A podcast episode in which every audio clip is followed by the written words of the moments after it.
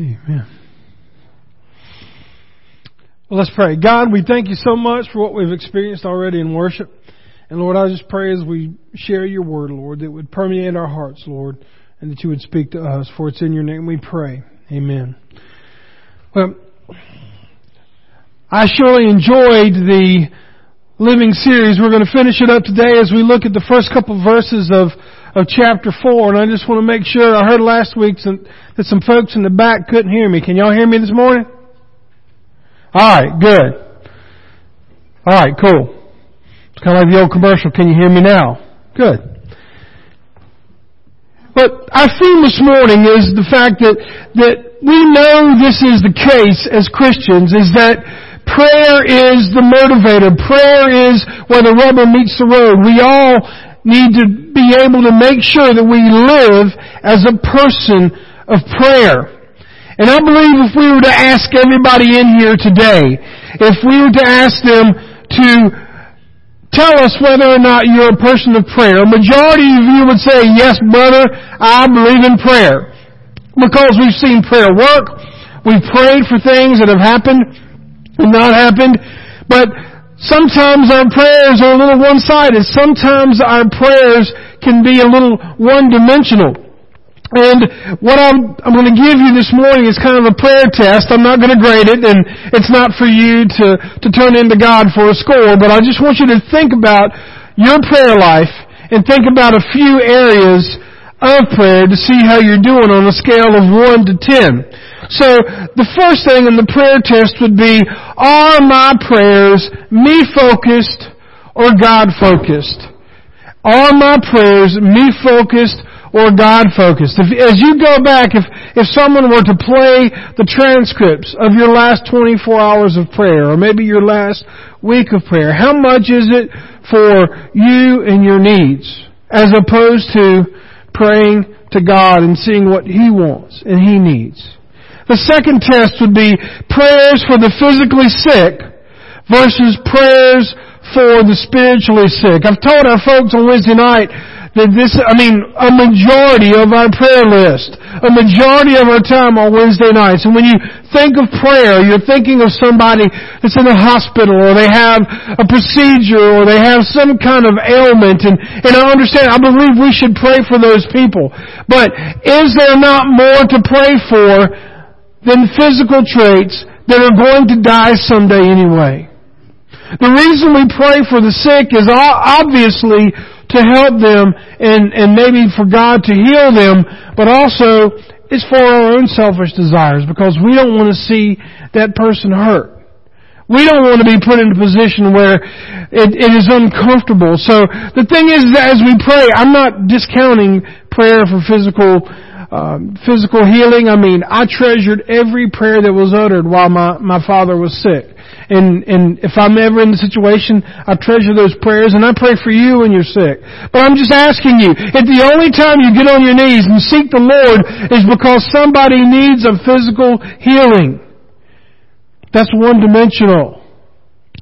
Another test would be, are your prayers circumstantial prayers or are they consistent? One would be, I pray when I need it. And number 10 would be, I'm always in the spirit of prayer.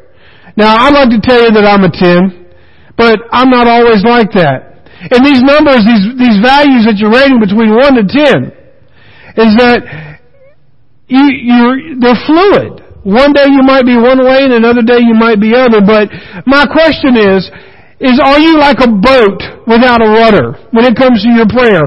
Are your prayers driven by the wind that goes through your sails and it takes you in whatever direction you go in? Or are your prayers those of a boat that has a rudder, that are guided, that are purposeful, and that are seen? Look, many of you will have prayer requests, and many of you have, have prayed to the Lord for things, but how many of you keep a prayer journal? Maybe not even a journal, but maybe a list on your phone, or maybe a, a, a, something that you stick in your Bible where you actually write down the date that you pray for somebody. And then you can see later on. What we do on Wednesday nights a lot of times is I will go over the prayers of the weeks before, and we can see where God is working. That is the beautiful thing about keeping a prayer log, is that you can see not only where you were with the Lord, but how He answered. And then also maybe uh, your prayers are for those you know versus those you don't know. If you rate yourself a one, your prayers are going to be about all about the people you know. And if your prayers are ten, it would be about everybody else. Look, I understand that, that we do need to pray for ourselves and those that we know. But folks, out beyond this wall, there are thousands of people that are not going to church. Their marriages are not working. Their families are busted up.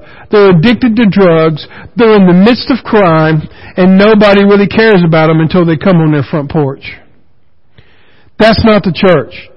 We need to pray for others, even those that we don't know. And then the last evaluation would be, are your prayers structured or unstructured? Structured prayers could be rigid to the point of where I know in my own life, uh, there's a certain prayer that I pray before I eat, and it's normally about the same thing. And sometimes as I pray it, I find myself praying it just to get on to the eating. And where's the blessing in that? Nowhere. I've been better off just to start eating. But there are times, even though I pray that similar prayer every time, there are times where it means more. Maybe it's because it's been a tough month and we got more bills than we got money. Or maybe it's a time where I just haven't felt like eating for a long time and all of a sudden whatever's in front of me tastes really good. Or maybe I'm trying to, to watch my weight so that what's in front of me doesn't taste very good, but I know I need it anyway. You know what I'm saying? But we gotta be thankful for what we have, whether it be good or bad. So that's your prayer test. That's just for you. There again, it's not a grade. This is just something as you look at your prayer life, maybe some ways you can fine tune that because we are supposed to be people of prayer.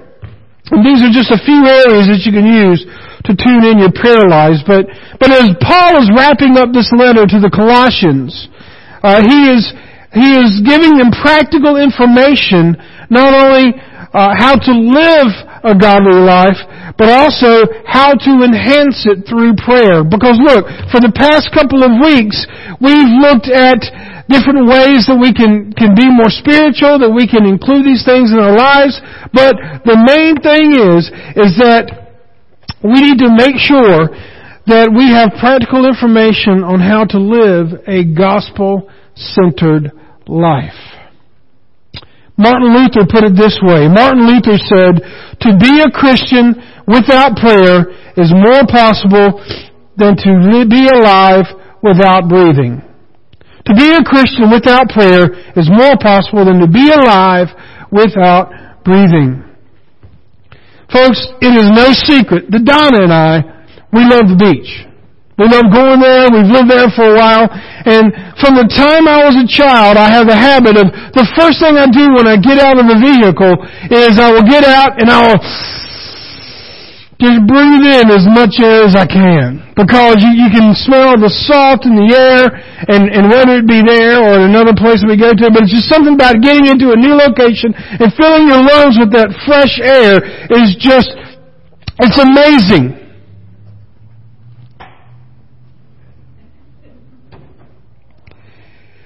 Okay. So filling the air with words is just amazing. But at the same time, we see that, that this fresh air, it doesn't matter how long the trip was, whether it was five hours, eight hours, or whatever it may be.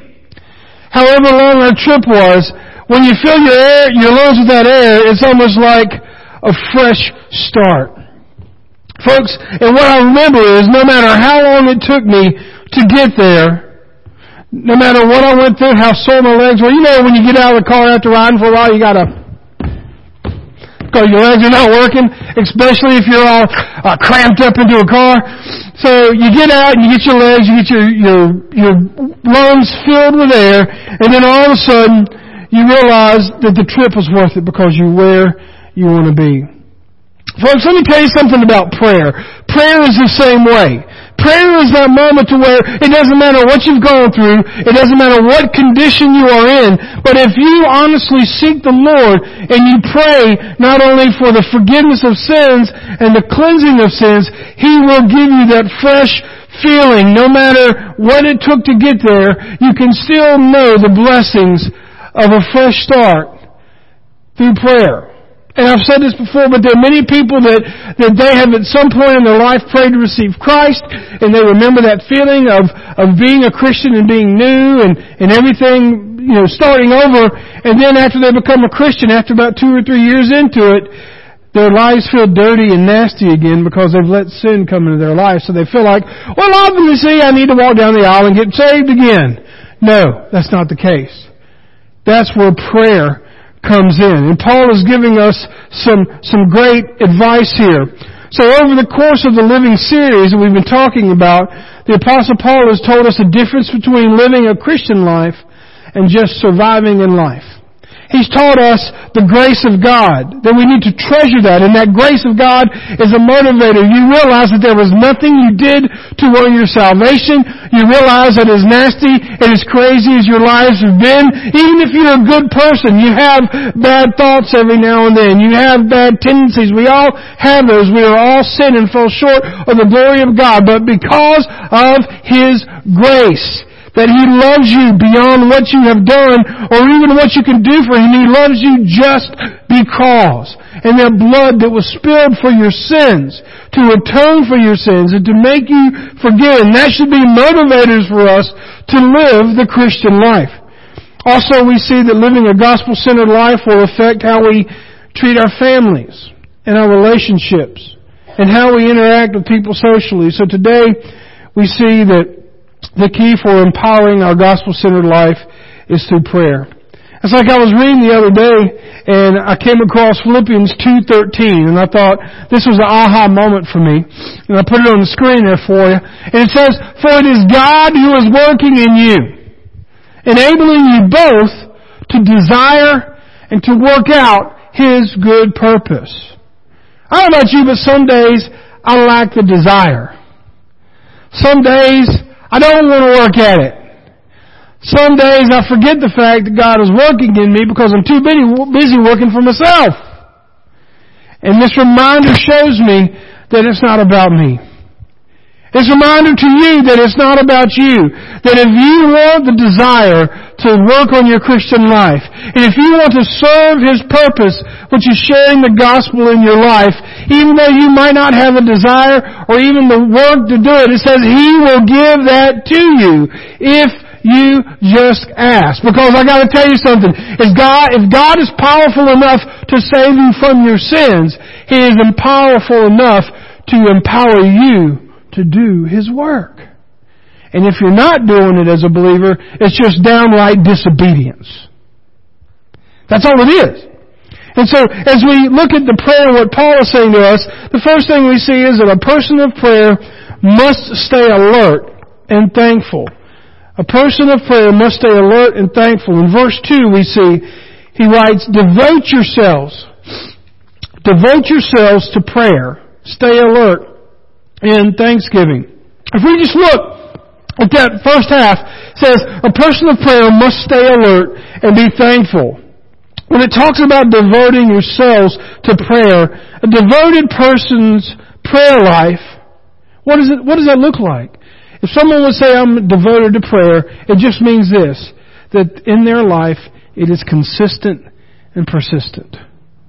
That your prayer, it doesn't mean that you have to have earth-shattering prayers every time you bow your head. But it does mean that there, there is a pattern, there is a consistency to your prayer. What are some hindrances to prayer life? I think one of the biggest hindrances to prayer lives, especially for, for believers, is when they're not answered in the time you think they ought to be answered. Am I right? Oh, preacher, you don't understand. I've been praying for this for so long. We see situations all the time where somebody has been praying for years for a child, for a grandchild, for a relationship, for a job or whatever, and finally they get so discouraged they stop praying, and then all of a sudden God does a work. Folks, the biggest hindrance to prayer lives is putting God on our timetable. Because here's the thing. God's delays of our prayers, God's delaying the answer of our prayers is not a denial. It just means that you're not ready for it yet. So if there is something on your heart that you are still given to God and you're still waiting on Him to move in that, it might be months, it might be years. But don't think that He has forgotten you. Don't let that be a hindrance to your prayer. Sometimes we get the wrong answer to our prayers. We expect a yes, He gives us a no. We expect a healing, we get a death. We expect a raise and we get a, pink slip. All of these different things go through our lives and, and we expect one thing and get another. And if we're focused on the products of our prayer rather than who we pray to, that will be a discouragement. Misguided prayers. How about praying outside of His will? Look, I could pray all day long that God would put a new F-150 truck in, in my, in my, uh, in my driveway. But that's not really praying according to His will, is it? I can pray, Lord, I want this and I want this. Kind of like you used to do when you were a child you'd come out, I mean, my mom used to give me, this was the best thing in the world, the Sears catalog. Y'all remember the Sears catalog? How thick was that thing? I mean, it was like this. And then once you get past all those boring tools and women's clothes and, and men's clothes and then patio furniture, you get to that one little section which is all toys. And you're like, mm-hmm, circle that one, circle that one, and just, you tell, you tell, look, here, here's a list I want you to give Santa Claus. And you expect to see all of that under the tree. And if you don't see it under the tree, you get, you get disappointed because, well, you didn't get everything you wanted. Then again, there's some of you in here that remember a day when you were lucky to get a fork or a piece of fruit for Christmas. Because times were so bad. But folks, here's the thing. When we look at God like we look at Santa Claus and expect to give Him a list of what we want and get upset when we don't get what we want, when we want it, how we want it, we have got the wrong emphasis in our prayer lives. And that will be a hindrance to our prayer life. Also maybe just a lack of devotion to prayer. We will nurture, folks, what we are devoted to. We will nurture what we are devoted to. I see many parents, and this is, this is a kudos to them that they spend their entire lives, as they should, devoted to that child. But the problem comes when that child gets old enough to get an attitude and he starts running the parents. You see, we devote ourselves to children. We'll devote ourselves. Today there are people that have spent the whole week preparing for the Super Bowl party. I mean, hey, the Atlanta Falcons are in the Super Bowl. There is a God. And look, I'm excited for them. And it's going to be a great game, and, and I'm not a hater on the Patriots, as I said last week, but at the same time, there are people that their entire lives, and some of them are betting the farm financially on one team or the other. But at the end of the night, you're going to have one winner, and you're going to have one loser. But yet people, I mean, the money, the effort to go into that is just, it's just amazing. Maybe it's a sporting event. Maybe it's a hobby. Folks, your devotions will be determined by where and what you spend your money on. Let me show you this verse about devotion. There's two verses. Romans 12:12 says, "Rejoice in hope, be patient in affliction, and be persistent." In other words, be devoted in prayer.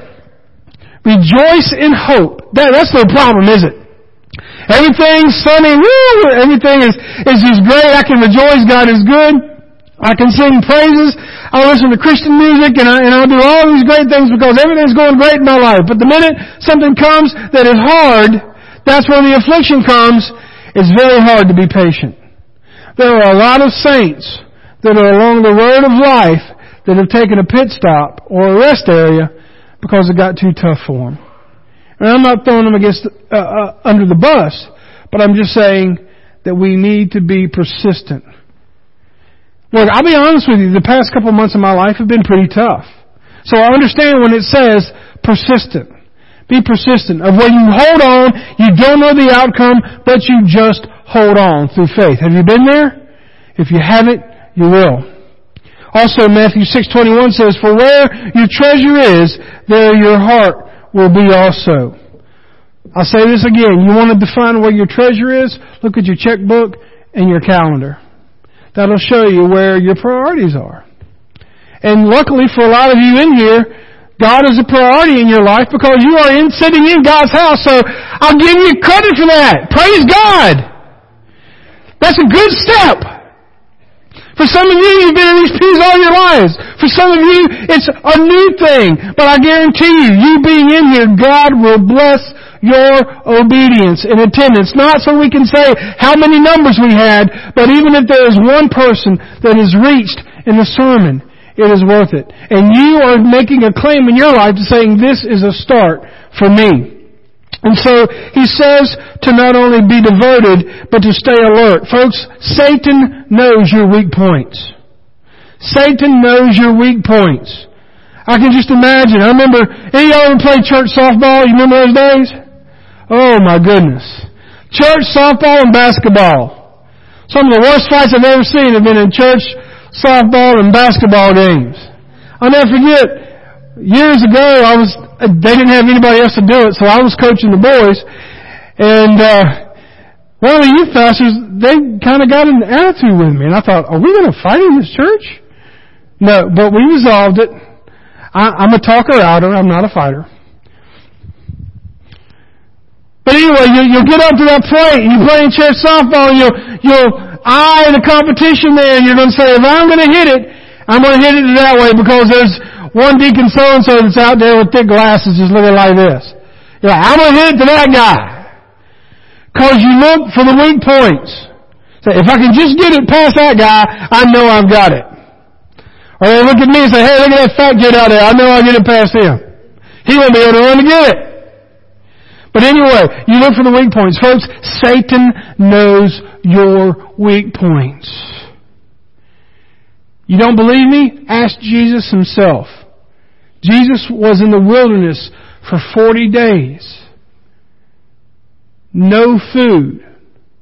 And what is the first thing Satan tempts him with? Food. Satan knows your weakness. Adam and Eve, he knew what their weakness was. He knows when you're vulnerable. So when you are in those moments of vulnerability, that is when you need to pray your hardest. He says that he uses the term watch and pray. This is a phrase that is used often in the Bible and it started when Nehemiah was building the walls or rebuilding the walls of Jerusalem and it talks about how Sanballat and Tobias and all these other enemies were coming against him and all the work that he was doing. And it says in Nehemiah 4 9, So we prayed to our God and stationed a guard cause of them day and night. They stayed on watch. Jesus says to his disciples to watch and pray because the second coming will be here before they know it. He also tells them to watch and pray in the garden because he knows that in just a matter of minutes that the guards are going to come take him for the trial and the execution. As he is, is pleading on his knees in the garden to the point to where his blood is coming out of his sweat glands. He is so emotionally charged. And he, all he's asked his three closest friends to do is to sit and pray, and he goes back and all asleep. But he told them to watch and pray. And I fully believe it wasn't for his benefit, but it was for their benefit. Real prayer demands energy and attention. Folks, dry repetitive prayers do little to see the power of God in our lives. When there is something you want to do, you make every effort to prepare. I know how it is. Hey, when fall TV comes back on, your programs are back on, you're like, okay, this night my TV program's coming on. I'm gonna, I'm gonna mute the phone. I'm going to get my favorite snack. I'm going to get my, my favorite drink and I'm going to sit here and I'm just going to, don't call me. Don't bother me. My show is on. Am I right? Or some of you like, I've had this book on my shelf forever and I'm going to take tonight to read some of it. So leave! Don't talk, don't talk to me. Or maybe the, the event's coming, or, or vacation. Oh my goodness. Vacation's coming. You gotta get everything ready and clean your house so when you get back it's clean, right? You gotta do all these things, or you gotta find somebody's coming over, so we gotta do all these things. All these different preparations we make. But yeah, when it comes time to prayer, huh, what do we need to pray about? Oh, I'm going to pray for so and so. They got a sick this, and I'm going to pray for so and so because they got a sick that. And uh, Lord, thank you for my blessings. Amen. And that's it. What a tragedy. Any of y'all ever said this? Lord, forgive me of my sins where I've fallen short, and then moved on? Look, that's a good prayer. But there's a big difference between saying, God, forgive me of my sins, and saying, God, forgive me because I coveted this week. Forgive me because I lost faith in you in this situation. Forgive me because I looked at something I shouldn't look at. Forgive me because I had a thought that I didn't submit to you. You see, when we get specific about these things, it gets awfully personal. But it becomes awfully powerful. And also about being thankful, he says, devote yourselves to prayer, stay alert with thanksgiving. Folks, if we are not thankful for what God has given us, we will lose perspective of how He's been faithful in the past. And what do you call someone who is ungrateful and unthankful? You call him a brat. Let us not be a brat when it comes to what God is doing in our lives. Whether you've been walking with Him for years or you've yet to even start the journey, understand God loves you and He has a plan for your life. And He wants to make sure that you get the best of everything He's got for you. Well, the second thing we see is that we need to remember your chains as you share the gospel. Remember your chains as you share the gospel. Verses 3 and 4 say this. They say, at the same time, I love those three words, at the same time, while you're praying, at the same time, pray also for us that God may open a door to us for the message to speak the mystery of the Messiah, for which I am in prison. Yes, folks, he's writing this from a jail cell. And he says, so that I may reveal it as I am required to speak. Walk in wisdom toward outsiders, making the most of the time. We see here that where it says, at the same time. Folks, the gospel is not a theory. The gospel is not a philosophy or an idea. The gospel is a way of thinking and feeling. John Piper puts it this way. He says, the gospel is an actual event in history. Billy Graham says the gospel has never changed. You hear preachers say the gospel, the gospel, the gospel. What is the gospel? The gospel is the gospel story of Jesus Christ. That He was born of a virgin. That He lived a sinless life. That He died for your sins so you can be forgiven. That if you confess and repent of your sins, you will be forgiven and you will receive eternal life. For when He comes back, you will take the trip with Him to a new heaven and a new earth. In some ways that sounds outdated, but folks, it's just that simple. That is the mystery that Paul is talking about. Isn't it amazing to know that someone plain like myself can understand that, but yet there are people that have more degrees than I have paper that they put it on, and, and they still don't understand that? It's the gospel message. And, and the thing is, we see Paul, we see when he says at the same times, the open door Paul was requesting was not a prayer to get him out of jail. What was he actually asking in that passage? If you go back and look at that, he was not asking to get out of jail. He wasn't looking for a get out of jail free card. He was saying, who can I share the gospel with in this situation? So the fact is, Paul would have rather be faithful than free. Paul would have rather been faithful than free as you look at his life, the, the mystery of the gospel, we see the fact that when he was in jail, he ministered to centurions. We see that he even ministered to people in the house of Caesar. There were people that would have, that would have never heard the gospel unless Paul shared it with them in jail. Now, it's not my, my desire that any of us have to go to jail for the gospel, and I hope that that day never comes, but in other places of the country, that is happening. But the thing is that when we are in our affliction and when we are in our tough times, that is where through prayer we can share the gospel with other people. Today's gospel is not based on religious acts, but true repentance from sin and dependence upon Jesus. And the third thing we see is that our difficulties give opportunity to share the gospel. Our difficulties give opportunity to share the gospel. Let's look at verses 5 and 6.